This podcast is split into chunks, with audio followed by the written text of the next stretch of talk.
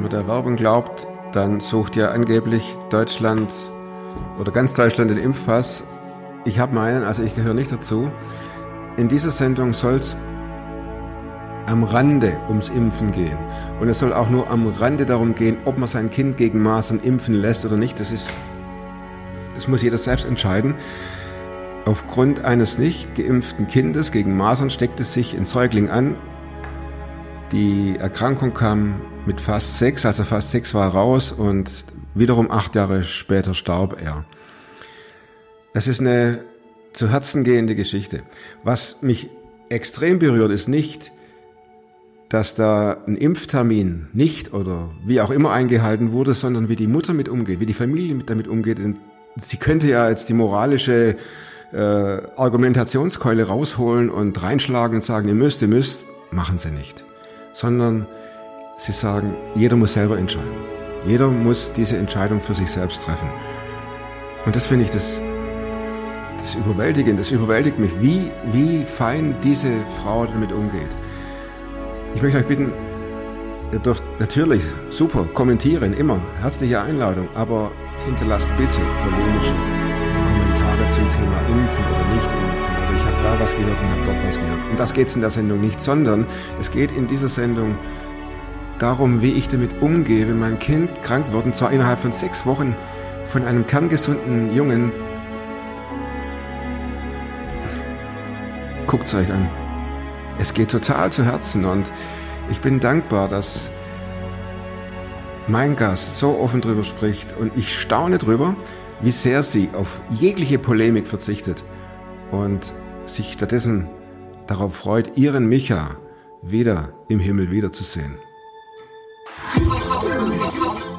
Klar bin ich einer, der gescheitert ist. Ich weiß nicht mal, was da läuft und was es ist. Ich bin in der Hinsicht im Moment ein bisschen privilegiert. Podcast mit Thomas Mayer. Natürlich denkst du dir dann erstmal, ja gut, der hat auch keine Ahnung. Was weiß ich. Studiert noch Medizin. Ja. Leidet Das hat er im Bett, hat er eigentlich einen Hund draufgeschlagen. Egal wie abgedreht das war. Die U1, die findet statt kurz nach der Geburt, oder? Genau. Und da gibt es, glaube ich, so ein Ranking. Äh, zehn Punkte, wenn alles genau, in Ordnung ist. neun, Neun, neun, acht. zehn, ja, ja, genau, genau. Wie war das bei Micha? Micha war total 9, 10, 9, 9, 10, 10 oder so, weiß ich nicht mehr. Also er war kerngesund. Kerngesundes Baby. Kam gut zur Welt an einem Sonntag. Und dann hast du das Kind in der Hand und dann kommt U1, U2, U3. Genau. Und dann habe ich gelesen, ich habe jetzt bei Maischberger auch gesehen, Mhm. äh, dass ihr beim Kinderarzt wart. Mhm. Also das war mit sechs Monaten, also müsste das die U5 gewesen sein, oder? Mm, Das war jetzt nicht keine U, aber kurz danach. Also es war schon die Zeit ungefähr, aber er, er, hat, er hatte so eine kleine Erkältung und äh, ich war un, unsicher. Ich dachte, vielleicht sollte man doch mal nachschauen. Ne? Und äh, deswegen waren wir da. Ja, das ist ja normal. Und dann geht es dann zum Kinderarzt. Ja, genau. Weil er Fieber hatte, ne? Ja. Mhm. Und dann warst du im Wartezimmer. Genau. Wir Hast saßen im gedacht? Wartezimmer, nein, gar nicht. Also ich war mit dem Ältesten und mit Micha zusammen äh, bei dieser ja, Untersuchung und man muss jetzt vorher warten. Ne? Und wir saßen da mit einigen Mamis, die auch Babys hatten und ähm, dann muss irgendwann dieses Kind gekommen sein. Ne? Und ähm, ich habe, ähm, ich muss das jetzt, müssen wir das Kein jetzt, Problem. ich muss das ausmachen. Ich habe gedacht, ich habe alles ausgemacht. Ich dachte schon, die Kamera fängt Nein, schon wieder nein, an. nein, nein. Aber wir sind ja erst nur kurz dabei, ist kein Problem. Äh, genau, also wir waren im Wartezimmer mit mehreren anderen äh, Müttern und äh, die meisten hatten Säuglinge. Und, ähm, und dann muss irgendwann dieses Kind gekommen sein in das Zimmer. Vielleicht war er aber kurz vorher da, kurz nachher. Ne, kurz nachher kann ja nicht sein, ne? aber es reicht ja schon, wenn er vorher da war und wir sind reingekommen. Ich kann mich nicht erinnern an diesen an diesen Jungen, der halt äh, auch krank war. Er war nicht sichtbar krank äh, an Masern, er war, hatte nur Fieber. Und dann hat er drei oder vier äh, Babys angesteckt. Also eigentlich alle Babys, die da waren. Konnten wir das äh, rekonstruieren dann? Denn, wenn ich das richtig gelesen habe, äh, erkrankte euer Sohn ja mit, korrigiere mich bitte, mit fünf, Mhm, mit knapp sechs schon. Ne? Knapp, man kann sagen, okay. fünfeinhalb war er. Mhm. äh, mit, mit knapp sechs an. Welcher Krankheit? Mm, Das ist eine SSPE, eine superakute sklerosierende Panenzephalitis. Mhm. Das ist eine späte Folge der Masern im Babyalter. Also das weiß man. Ja. Wenn diese Krankheit ausbricht, mhm. dann die Ursache ist, sind die Masern. Ursache einfach eine Infektion. Ja, genau. Die vor, also die kann schon zehn Jahre vorher passiert sein. Was passierte da? Ähm, ja, das ist also wir haben es ja nicht, ja. Wenn der mhm. fast sechs war, der rannte ja rum, war im Kindergarten wahrscheinlich. Das schon. war ein ganz toller, ein ganz lebendiger Junge. Also der war absolut ähm, äh, so ein einzigartig. Also wir, wenn wir so von unseren Kindern sprechen, wir haben vier Söhne und Micha war mm, ein besonderer Junge. Wir haben immer gesagt, das, das ist, der ist so, der hat so intensiv gelebt. Ne? Er hat, als ob er gewusst hat, dass etwas passiert.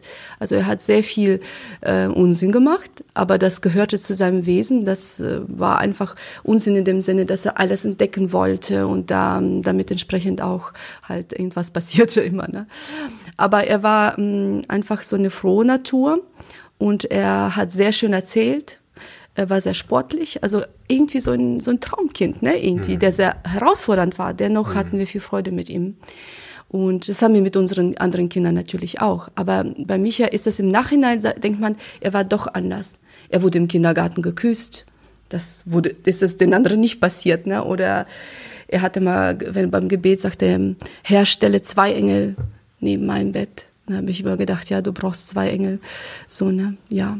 Und dann hat er sich angefangen zu verändern. Wie? Ähm, Können wir darüber reden? ja, doch, schwierig? nee, das ist, das ist, äh, das ist in Ordnung. Er war aggressiver geworden, noch ein Stückchen intensiver. Äh, so, Ohne das, ohne das Liebevolle. ja, oh, also das, Das war einfach das merkwürdig, ne? Und da ich mit dem vierten Sohn gerade schwanger war, dachte ich, vielleicht ist er eifersüchtig, ne? Vielleicht ist, Okay, das hat man, man versucht Zeit mit dem zu äh, verbringen und sowas, ne? Und ähm, ja, ich habe aber gemerkt, es wird immer schlimmer. Dann kamen dazu Halluzinationen. Er hat irgendwelche Käfer gesehen, die riesengroß waren, also mit, aus dem Schlaf heraus, war aber total wach und sagt, ich sehe sie, was soll ich machen? Ja, was haben wir gemacht? Wir haben gebetet und gesagt, da sind keine Käfer. Und dann sagte er, ich weiß, aber ich sehe sie trotzdem. Was denk, du denkst ja nicht, dass es hier jetzt eine, eine furchtbare Krankheit Ja, kommt. ja, nee, in dem Moment haben wir das noch nicht gedacht, aber auf meinem Herzen war schon so ein, so wie so ein Stein. Ich merkte, irgendwas ist im Gange, was ich nicht kontrollieren kann, was du ich, ich kann ihm nicht helfen, genau. Dann waren wir noch im Urlaub, da hat er angefangen zu schwimmen. Das hat uns gefreut, ähm, aber er hat trotzdem in der Zeit immer beim Laufen stolp, gestolpert. Dann hat er ähm, aus dem Nichts heraus angefangen zu schreien oder zu klatschen. Solche komische Sachen. Ne? Das war August. September hatten wir dann Schwimmkurs. Wir dachten, das alles, was er gelernt hat, kann er jetzt gut anwenden. Und der Schwimmbademeister sagte, komisch, dass ich hatte noch nie so ein Kind. Er bewegt seine Beine nicht. Sie sind so steif bei ihm. Also fing es an schon im Gehirn ähm, in diesem, also in dem Gehverhalten, im Ge ja Aussetzer genau, Aussetzer waren schon vorher, nur er hat sie noch gut kaschiert. Also wir haben sie auch nicht verstanden diese Aussetzer. Ne? Dann fiel er die Treppe runter und so. Und ich habe ja erzählt vorher, dass er total sportlich war. Ja. Und das war merkwürdig und das hat uns natürlich ja zum Kinderarzt ne, geschickt. Also dieses ganze Verhalten, es war so merkwürdig. Vor allem, vor allem auch, dass er mitten im Satz ähm, aufge aufgehört hat zu sprechen und er sagt, was habe ich gesagt? Und dann ging es weiter. Also das war so ganz, also ganzheitlicher Zerfall. Ne? Und da wart ihr noch nicht beim Arzt, sondern er hat einfach die Symptome gesehen. Genau, das ging so Wie ging's dir schnell. da als Mutter? Du, du, du, Ja, wir Sport, Sportskanone genau. Mhm. und dann auf einmal und, und, und erzählte gerne. und Jetzt verwandelt das sich ja ins genaue Gegenteil. Mm, Sorgen, also Sorgen, wir haben Sorgen gemacht und immer gedacht, naja, vielleicht ist es doch noch irgendwie komische Angewohnheit wieder, ne, so Ticks oder so, ne. Aber es hat dann angefangen, motorisch, grob motorisch abzubauen. Das heißt, er, er lief die Treppe und fiel runter, rückwärts runter und solche Sachen. Da. Das passierten Aussetzer. Haben wir dann ähm, gesagt, so, das ist jetzt, das war's. Also jetzt muss er zum Kinderarzt und der Kinderarzt war sehr erschrocken. Er kannte ihn ja. Er hat noch Anfang des Jahres gesagt, das ist eine Sportskanone. Er muss eigentlich ein äh, Turner werden, so wie er von der Körperhaltung ist und so, ne. Ja, und jetzt sah er ihn und er konnte nicht die Balance halten. Er konnte zum Beispiel nicht ähm, auf einem Bein hüpfen vernünftig und so. Und das war alles so schlimm. Und hat ähm, der Arzt gesagt, so wir müssen ihn unbedingt äh, untersuchen. Und ähm, keiner hat in Also diesem nur Moment an Masern gedacht. Das war auch gleich der Kinderarzt und so, keiner, ja, neurologisch, genau. Der hat uns überwiesen ins Kinderkrankenhaus hier in Detmold. Und wir waren da zu einer ambulanten Untersuchung. Und später, ähm, das war so, dass wir einen Termin bekamen. Aber weil die Symptome wahrscheinlich so schlimm waren, war der Doktor sowieso, der hat, war wahrscheinlich so erschrocken, dass er mich anrief und sagte, bitte kommen Sie schon morgen stationär.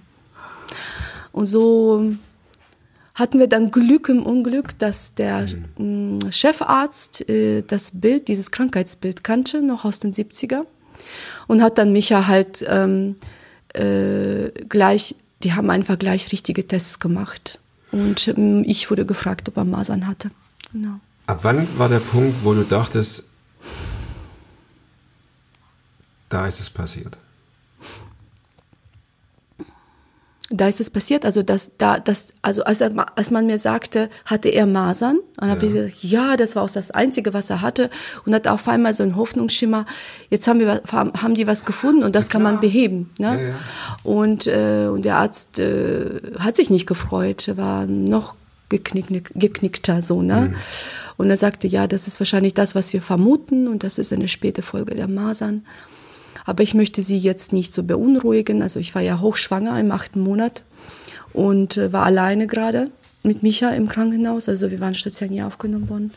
Und dann äh, sagt er, bitte äh, rufen Sie Ihren Mann und dann wollen wir das Gespräch machen. Und das war Samstag früh. Und in deinem Kopf ging das Kino los und Und ich habe ich hab gemerkt, okay, es ist ernst. Ich war aber erstaunlich ruhig.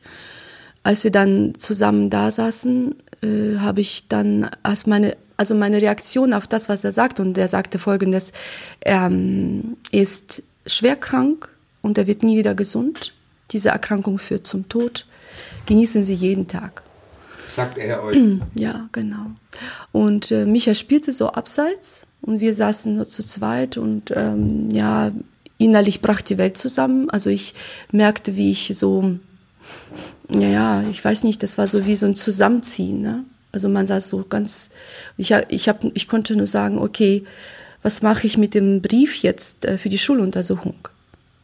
Ähm, würde jetzt eine Schuluntersuchung du haben. hast ganz logisch, du, du Ja, reagierst genau. in der einen Welt, wo noch alles in Ordnung ist. Genau, genau. Und, und bist aber schon in einer ganz anderen, wo, wo, Ja. Mhm. wo dir gerade gesagt wurde, du kannst dich im Prinzip verabschieden, oder? Ja, genau, Ein so ist der es. lange Abschied. Ich glaube, mein Gehirn hat das noch nicht erfasst, Wie dieses denn? Verabschieden, genau. Ich hab, ich war so in diesem Tunnel von, ich muss noch was, ich muss noch erledigen, meine To-Do-Liste, ne? Hm. Da ist, da sind noch Sachen, die auf ihn bezogen, da ist noch eine Geburt von mir. Da war alles so, war noch so unwirklich, ne? Die Wirklichkeit äh, kam dann zu Hause. Ähm, wir kamen dann sofort nach, wir, äh, die haben gesagt zu uns, wir können für sie nichts tun. Ich sage, wir dürfen wir nach Hause. Ja, ihr dürft nach Hause. Und äh, ihr dürft jede Zeit anrufen, jede Zeit kommen, falls irgendwas kommt, womit ihr nicht zurechtkommt und so weiter. ja, und äh, ich, äh, ja, die Wirklichkeit kam zu Hause, der, als wir gesehen haben, dass er tagtäglich abgebaut hat. Also wirklich, das ging Oktober, 15. Oktober, jetzt vor 15 Jahren genauer, bekamen wir Diagnose. Und ähm, als der jüngste Sohn Elias zur Welt kam, das war 24. November, konnte Micha nur ein Wort, zwei Wörter sprechen. Also das Am waren 15. Oktober. das waren also eineinhalb Monate, also nicht Ja. mal. Also man kann sagen, einen Monat, eineinhalb, da, hat, da konnte er nicht mehr laufen, nicht mehr sprechen.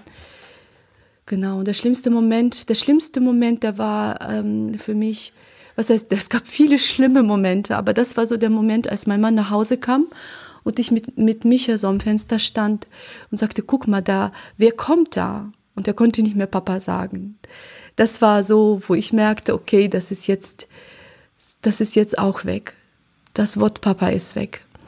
Und ähm, was gut war, dass er die Situation nicht verstand. Er er verstand nicht, wie ernst das ist. Ich kann es so ein bisschen vergleichen, vielleicht mit einem Alzheimer-kranken Menschen. Dem, vielleicht ist es ein doofer Vergleich, ich weiß nicht, wie das Nee, genau. Das ist aber sie, ja, aus. Ne? ja, sie, sie bauen ja noch länger ab oder das, der Prozess ist länger, aber hier war so ganz schnell, ganz schnell, wie in so einem Film, das schnell vorgespult wird. Ne? Das ging wirklich Tag für Tag, das abgebaut, nicht mehr sitzen können, nicht mehr und nicht mehr, nicht mehr, also äh, nicht mehr auf Toilette gehen können. Er Ne? war sechs zu diesem Zeitpunkt. Der wurde dann sechs am 15. November. Mhm. Also einen Monat nach seiner Diagnose wurde er sechs. Und war da im Prinzip schon nicht mehr in der Lage, sich mitzuteilen. Äh, auf seinem Geburtstag ging noch, aber das waren nur Stichwörter, zwei, drei Wörter. Wir haben noch ihn richtig gefeiert. Wir haben sogar Geburtstag vorverlegt, weil wir dachten, das geht jetzt so schnell. Eine Woche, ja, dass er noch mit seinen Geschenken spielen konnte, mit Playmobil. Er liebte Playmobil, ne? das war für ihn. Und er hat sich so geärgert, dass er nicht mehr diese Männchen, ja, dass er nicht mehr einen Hut drauf machen konnte oder weil die Feinmotorik war weg. Ne? Und das hat ihn so am meisten geärgert. Dann lief ihm der Sabber und er sagte, Mann, warum passiert mir das? Der hat das voll realisiert. Aber er hat es nicht zusammengebracht. Ja. Er hat es nicht wahrgenommen, dass er wirklich krank ist. So, ne? Und äh, meine Mama hat ihn mal auf den Arm gehabt und sagt, Micha, äh, komm, wir kuscheln. Und, ähm, und mit ihr hat er gekuschelt, mit mir nicht, weil ich wahrscheinlich ihm zu nah war und er wollte mich schützen. Ich merkte immer, dass er dann sagte nein, weil er merkte, wie schnell bei mir die Gefühle ko kamen. Ne? Und ich war nicht mehr die Mama so, die, die, die ich vorher war total sensibel, hochschwanger und, ähm, und da merkte man, wie er mich so ein bisschen, aber der ging zu Oma kuscheln dann, ne? Und meine Mutter fing an zu weinen auf einmal und er sagte mir, mich sagte Micha, warum weinst du, Oma? Und Oma sagte, ich bete für dich, dass du gesund wirst und und dann sagte er, mir geht's gut. Bete für Gemeinde, dass sie wächst. Wir waren in so einer kleinen Gemeinde, dass sie wächst, die Gemeinde soll wachsen. Das sind solche Stories, ne? Und wir haben nur gedacht, okay, ähm, gut, dann geht es ihm gut, dann sollen wir auch jetzt nicht so wahnsinnig viel, also wir haben immer versucht, nicht vor ihm zu weinen. Das war, aber es, Versucht. ja, versucht. Also es gab immer, aber, aber die Kinder können so viel ablesen vom Gesicht. Und deswegen, der Schmerz war wahrscheinlich gezeichnet bei uns. Wenn ich so die Fotos sehe und so, wo wir, wir, wir haben alle betroffen geschaut. Wir haben versucht, aber es war schwer. Habe ich das richtig, ähm, habe ich das richtig gelesen, dass Micha mit 14 starb? Ja. Das heißt acht Jahre lang. Mhm. Also Ich sag's mal ganz knapp hart. neun. Ein Siechtum, Mhm. dem ihr tagtäglich, Mhm. ich sage es nicht ausgesetzt, sondern dass ihr begleitet habt. Mhm. Wie, ging es denn dir da dabei? Ich, ich, ich, ich, Ja, also das waren so verschiedene Zeiten, ne? Verschiedene Zeiten. Am Anfang war das, ich, wir haben festgestellt mit meinem Mann, dass wir über den Anfang eigentlich die ganze Krankheit, die ganze, den ganzen Verlauf der Krankheit nicht gesprochen haben. Es war so eine Riesenwunde in uns, dieser, dieser Anfang der Erkrankung. Wunde über ähm, Wunde über die Tatsache der Erkrankung oder auch Wunde, weil ihr dachtet, Gott schlägt uns jetzt irgendwie. Oh, das waren verschiedene Theorien, die in einem durch den Kopf ging, was Gott, Ja, Gott so gerade macht. Ne? Ja, das interessiert mich Mit uns, ja, gut. Die Wunde war natürlich darüber, dass wir ähm, das erste, also wir haben die erste Trauer zu überwinden gehabt. Das war, wir haben ein gesundes Kind verloren. Wir haben ein, ein behindertes Kind bekommen, auf einmal, womit wir gar nicht gerechnet haben Rasend schnell. rasend schnell. Und Und, das ist das, zugucken. Mm, genau. Und das guckte man, man guckte zu, das war jeden Tag was, ne? Und dann kam mm, Elias zur Welt, mitten in diesem Schmerz. Äh, Gott hat in uns gegeben, er wusste, das Kind muss kommen. Ähm, weil das war wirklich, was uns geholfen hat, am Leben teilzuhaben. Ne? Die anderen beiden, die waren ja da, die haben aber irgendwie schon funktioniert und man hat sie äh, uns oft abgenommen, meine Eltern haben sie oft abgenommen. Aber dieses Säugling, das war auf uns angewiesen, auf mich, ich habe gestillt und so weiter. Und ich habe da schon angefangen, Gottes Trost zu sehen und Gottes äh, Führung, dass wir Elias überhaupt in der Zeit bekamen. Äh, die Beziehung zu Gott in der Zeit, die war ziemlich verzweifelt, mit viel Weinen, mit viel Klagen, mit viel Fragen. Gott, was ist los? Was halt denkst du dir dabei? Ich bin schon sowieso mit einer schwerstbehinderten Schwester aufgewachsen. Warum schon wieder ich? Warum schon wieder wir? Ähm, also ich habe eine Schwester, die äh, bis heute noch die lebt und die ist im Rollstuhl. Also sie ist viel fitter als mein Sohn. Der Micha war ja krank und Olga ist schwerstbehindert. Sie ist fit im Kopf, aber ist ähm, im Rollstuhl. Und ich war geprägt durch Behindert, Behinderung. Ne? Olga war unser Lehrer in vielerlei Hinsicht. War es ja nicht so, dass du, äh, nachdem klar war, äh,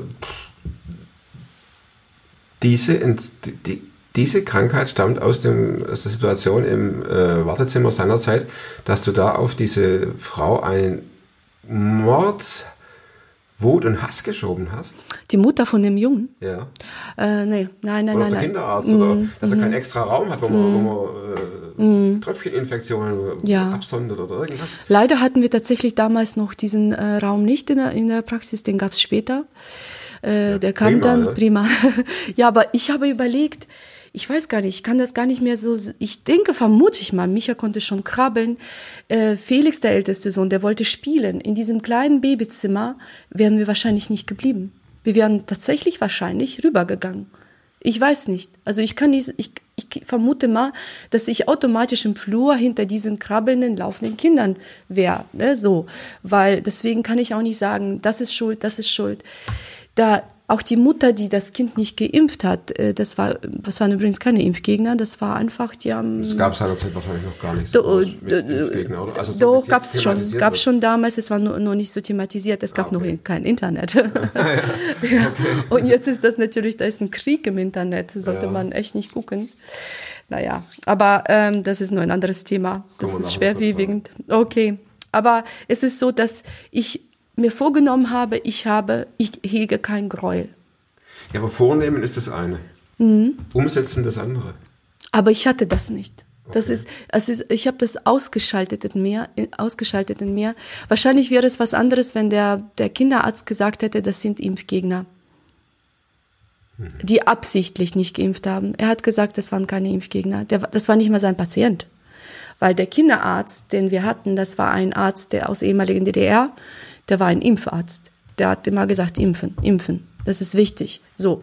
Also ihm kann ich schon mal keinen Vorwurf machen. Also so. Und letztendlich, ich als Kind Gottes weiß doch, es ist doch alles unter, seiner, unter seinem Schirm. Also es gibt ja diesen einen Gott, der alles überwacht.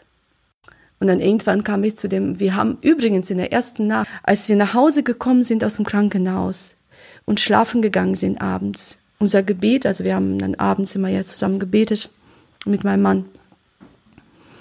Herr, wir geben dir dieses Kind zurück. Weil wir sind ja mit dem Gedanken ins Schlafen gegangen, er wird bald sterben. Und dann haben wir gesagt, okay, du hast uns den anvertraut, danke für die Zeit und wir geben ihn dir zurück. So, das war die Theorie. Und wie war die Praxis? Die Praxis war ein Ringen. Ja. Also immer wieder Kampf zwischen mir und Gott. Ich habe immer dann, hinterher habe ich gedacht, ich habe mehr mit Teufel, also ich habe Teufel äh, weggeschickt aus unserem Haus und solche Sachen gemacht, wo ich gesagt habe, so du hast kein Recht auf das Leben meines Kindes und dies und jenes, bis ich begriffen habe, ich kämpfe eigentlich gegen Gott. Weil Teufel, der ist eine kleine Figur in dem ganzen Spiel. Wenn wir dir das Wort Gottes aufschlagen, dann sehen wir, dass Gott sagt, ich habe es gemacht. Ich, der Herr, ich habe es gemacht. Also So es in quasi wirklich Sachen durchbuchstabieren, oder? Was? Du musstest es durchbuchstabieren, Ja. deinen Glauben im Prinzip. Ja, oder? absolut. Meine ganze Theologie, auch über ganzes, ob Strafe oder Flüche oder sonst was, dass all das war präsent, Das weil man denkt, hoch, man denkt, oh, ist irgendwas. Und, schau mal, meine Schwester ist behindert. ja. Dann kriege ich ein Kind, das gesund ist und das wird auch behindert.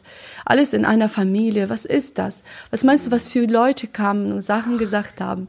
Wir haben erlebt so Geschichten, aber es war es war da, es war und irgendwie haben wir es geschafft, weiterzuleben und wir sind Irgendwie. nicht daran kaputt gegangen in Ja. dem Moment, weil ich denke, Gott gab uns immer diese Gnade, es jeden Tag neu zu, zu versuchen und zu leben und zu lieben und zu funktionieren. Ja?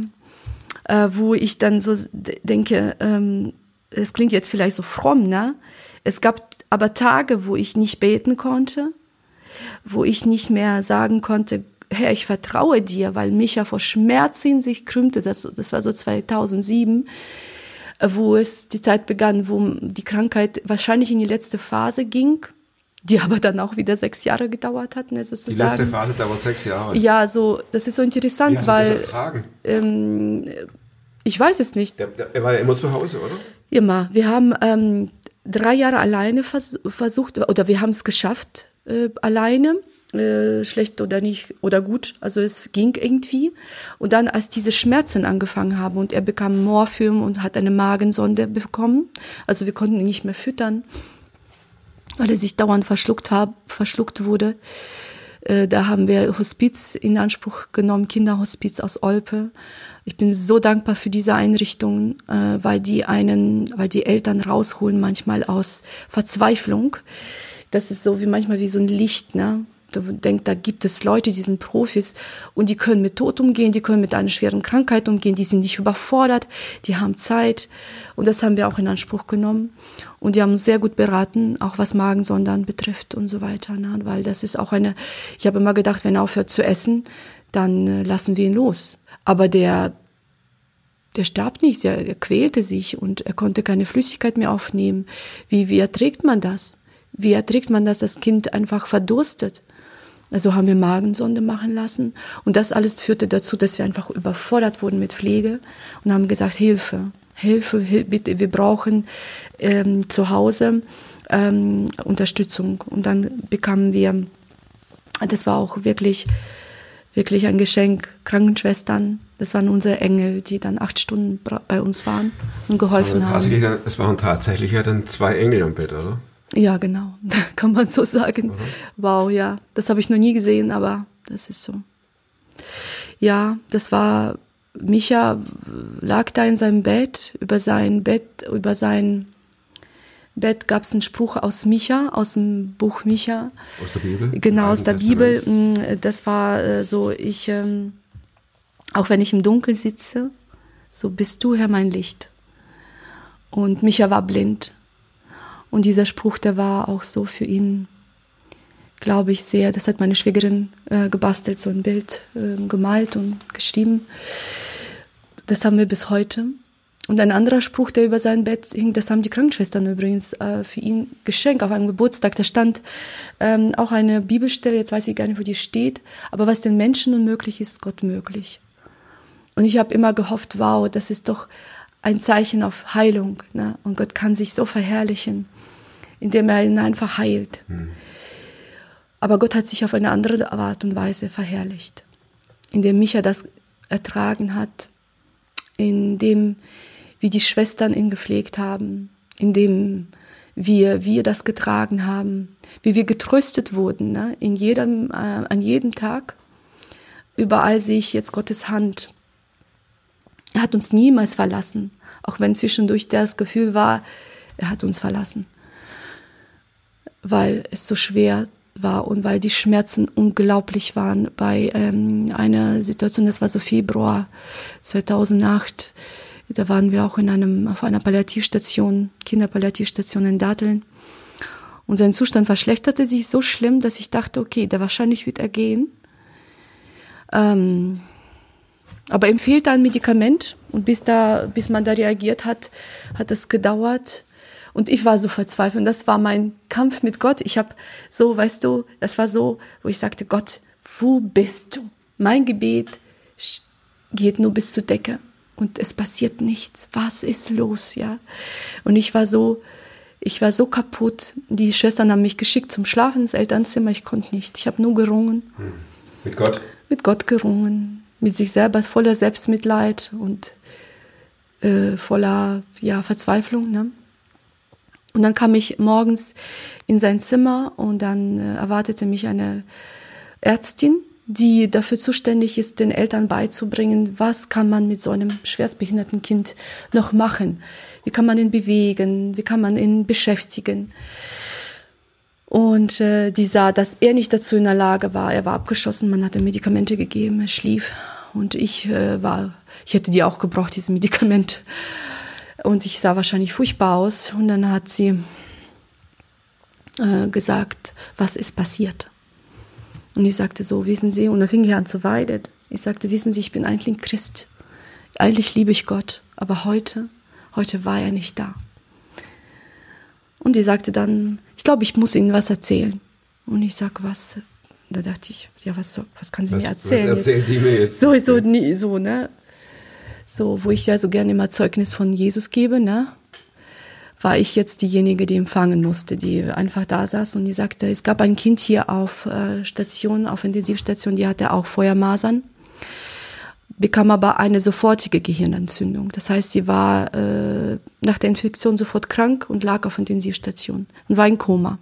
Und als sie wach wurde, sagte sie, wo ist dieser Mann, der hier rechts neben mir stand? Und äh, die Eltern sagen, da stand niemand. Niemals. Wir waren immer hier.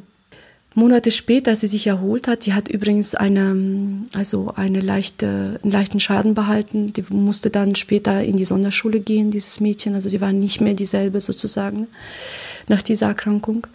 Aber die waren zu Besuch und die hatte so eine Enzyklopädie in der Hand bekommen. Keine Ahnung, irgendwie, die blätterte und da war ein, ähm, ein Abbild vom Turiner Tuch. Und da ist ja ein Gesicht zu sehen. Und dann sagt sie, dieser Mann stand an meinem Bett. Und dass die Ärztin das sagte, da war ich, ich war so, ich war so zerbrochen in diesem Moment. Ich habe gesagt, wie konnte ich das vergessen? Er war da, er war genauso da, er war bei ihm und hat mitgelitten. Jesus ist mitten im Leid da. Ja, und ich hatte noch so ein Beispiel, als ich äh, Bibel-TV geschaut habe. Mein Mann und die Kinder waren zur Gemeinde, zu Gottesdienst. Ich liebe Gemeinde.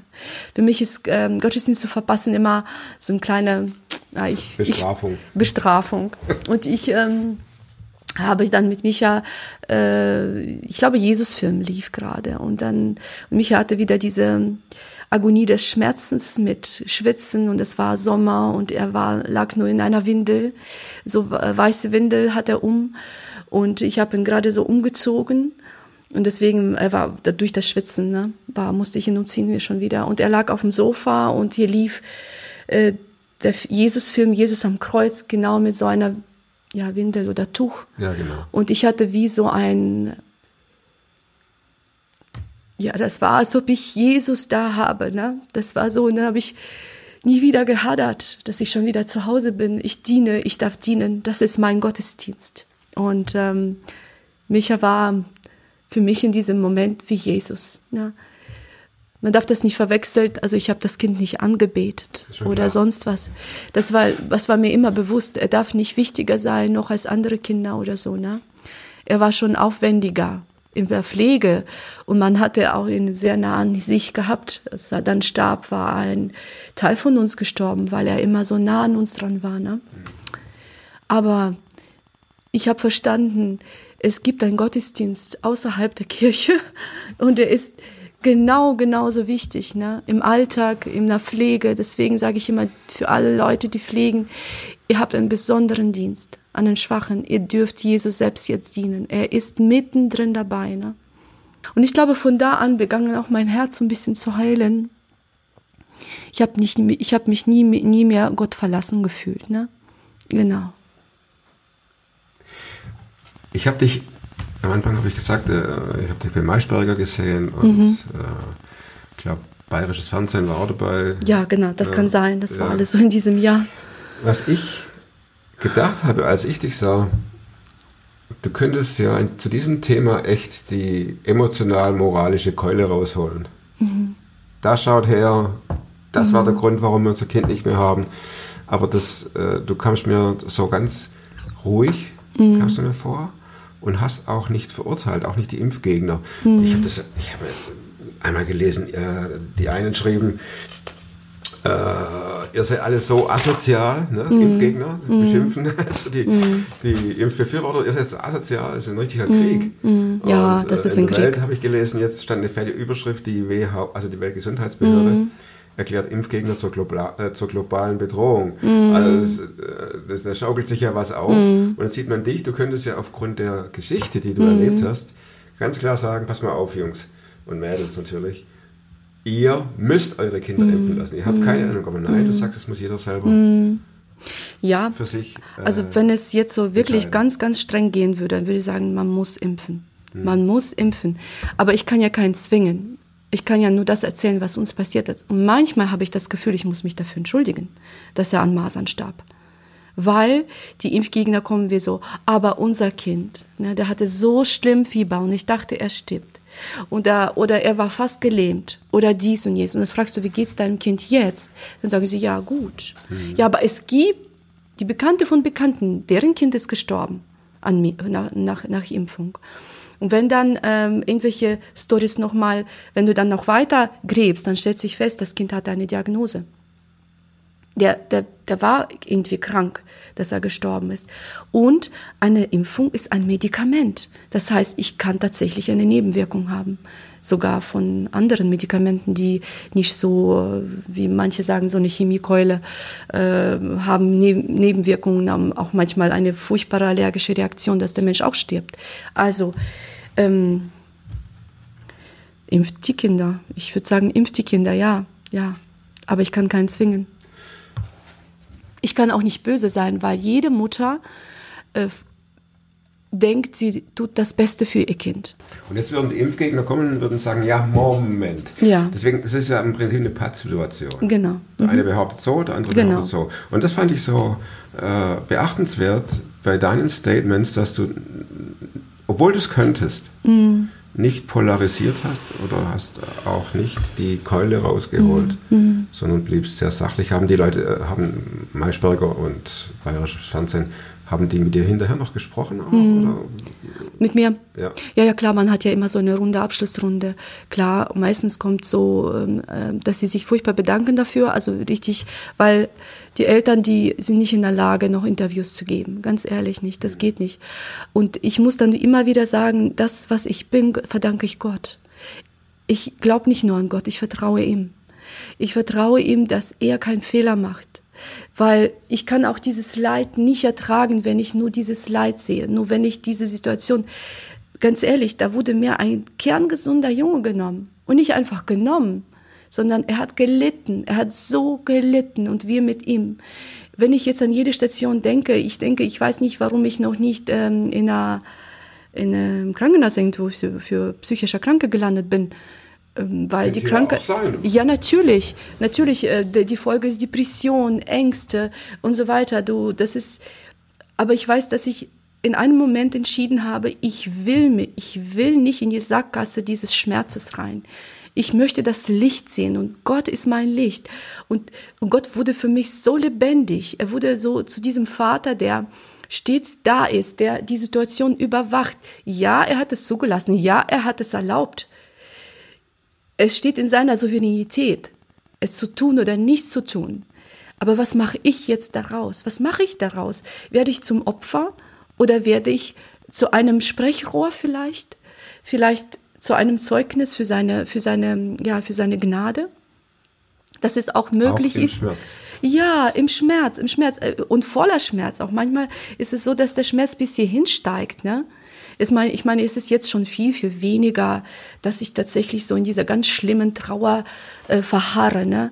Ähm, Das hatte ich übrigens ähm, all die Jahre nicht mehr. Am Anfang, so die, die ersten zwei Monate, da war diese, ähm, weiß nicht, vielleicht kennst du das auch, so diese Depression, die einen so niederdrückt, so, die, so, eine, so ein Trauer zum Tod, sagt man eher. Ne? So nicht Trauer zum Leben, sondern eher so dieses, kein Bock, ich will nicht mehr, lass Ja, mich in. Ruhe. Ne? Und so einen Moment bin ich mal, ähm, ich habe ein Buch genommen von Johnny Erickson, die schreibt über Himmel, ich weiß jetzt nicht genau, wie es heißt. Aber die schreibt wunderschön über den Himmel. Johnny Erickson sitzt ja im Rollstuhl schon seit Jahren. Jetzt hat sie übrigens schon die zweite Krebstherapie hinter sich und so. Also die Frau hat, die weiß, wovon sie redet auch. Ne? Ich lese sie sehr gerne. Und äh, sie sch- beschreibt, beschreibt ja die Himmel, wie sie sich vorstellt. Also nach, ähm, nach der Bibel richtet sie sich und dann ist wunderschön geschrieben. Und dann habe ich äh, gelesen und ich bin dabei eingeschlafen, was mir eigentlich nie passiert beim Lesen. Also ich brauche schon einen Moment, dass ich einschlafe. Und jetzt in dem Moment, ich schließe Augen zu und ich sehe einen Mann vor mir. Und ich denke, was macht er in meinem Schlafzimmer, denke ich. Und ich erkenne in seinen Augen, das ist Jesus. Ich, erkenne, ich sehe sein, sein, ich sehe, das ist Jesus. Es war ein Mann, aber in so einem Karo, karierten Hemd mit etwas längerem Haar. Ist Kann dir nicht so beschreiben. So. Das Und, gut, ja, mit längere Haare, ne? ja. längere Haare, ne? Und dann äh, und die Schwarze Augen. Brille noch vielleicht? oder? Nein, die Brille war nicht da. Nein, das hatte er nicht gehabt. Aber ich wusste, das ist Jesus, ne? Und, ähm, und dann sagte er zu mir auf die Frage, also was macht dieser Mann in meinem Zimmer, kam schon seine Antwort, er legte so sein Her seine Hand auf das Herz und sagte, setze mich wie ein Segel auf dein Herz, denn die Liebe ist stärker als der Tod. Und dann bin ich aufgesprungen. Ich bin aus dem Bett ausgesprungen. Ich bin sonst überhaupt keine, kein Typ der Visionen und sonst was, also überhaupt nicht. Ich bin aus dem Bett aus, rausgesprungen, gehe zur Kaffeemaschine, koche mir einen Kaffee. Das war so drei, vier Uhr. Vier, Oh, sein Mann? Mein Mann, es war keiner da. Die Kinder waren oben, das war irgendwie alles so leise. Das war, mein Mann war gerade arbeiten. Das war nicht morgens, das war nachmittags. Ah, ne? okay. Nachmittags. Okay, Entschuldigung, okay. ich habe vorher gar nicht erwähnt. Nachmittags. Koche mir einen Kaffee und vergesse das Ganze. Ich vergesse das Ganze. Ich, ich rede nicht darüber. Erst, äh, weiß ich nicht, vier Tage später im Lobpreis, wir haben gesungen und ich erinnere mich an das und merke, dass diese Schwere weg ist. Ich habe das nicht. Ne? Ich, glaube, ich glaube, Gott hat gedacht, dieses Mädchen, diese Frau, ne, sie braucht das. Sie braucht, dass ich komme. Dass ich einfach, ich weiß nicht, vielleicht war das nur ein Traum. Aber es hat etwas. ja aufgebaut, oder? Ja, Und hat's natürlich. und Ja, gestärkt, ne? ja, und vor allem dieses dich. Wort, wir hatten das auf unserem äh, Kranz, Trauerkranz gehabt, ne? Mhm. denn die Liebe ist stärker als der Tod.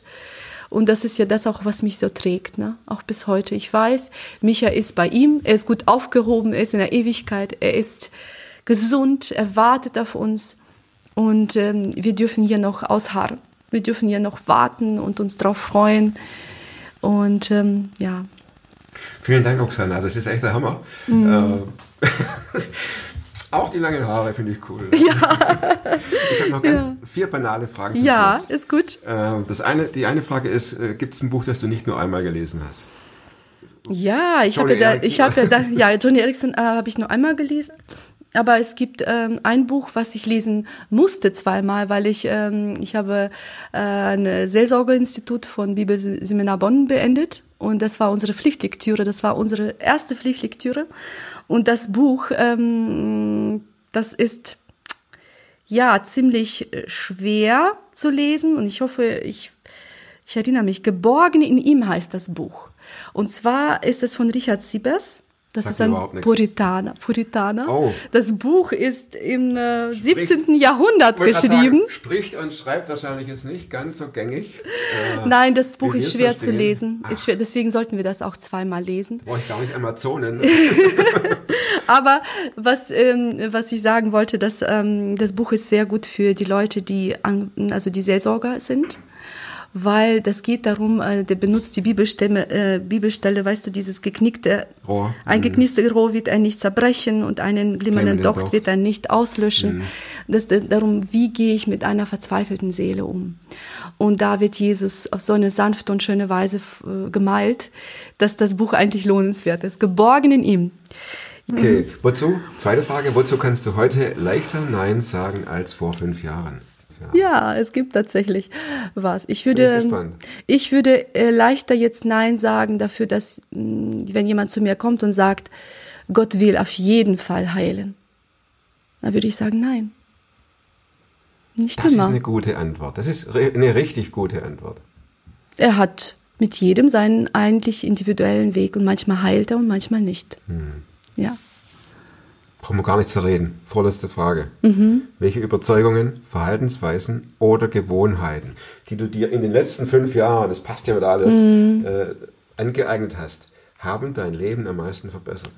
Nicht mehr ähm, zu doll an meiner Schuld zu grubbeln, nicht mehr vielleicht Gott äh, zu quälen äh, mit den Fragen, äh, wozu das Ganze, sondern einfach äh, diesen einen Tag so zu leben, wie es gerade notwendig ist, die Aufgaben zu erledigen, die notwendig ist. Also ich äh, grundsätzlich durch Micha haben wir gelernt, einen Tag zu leben.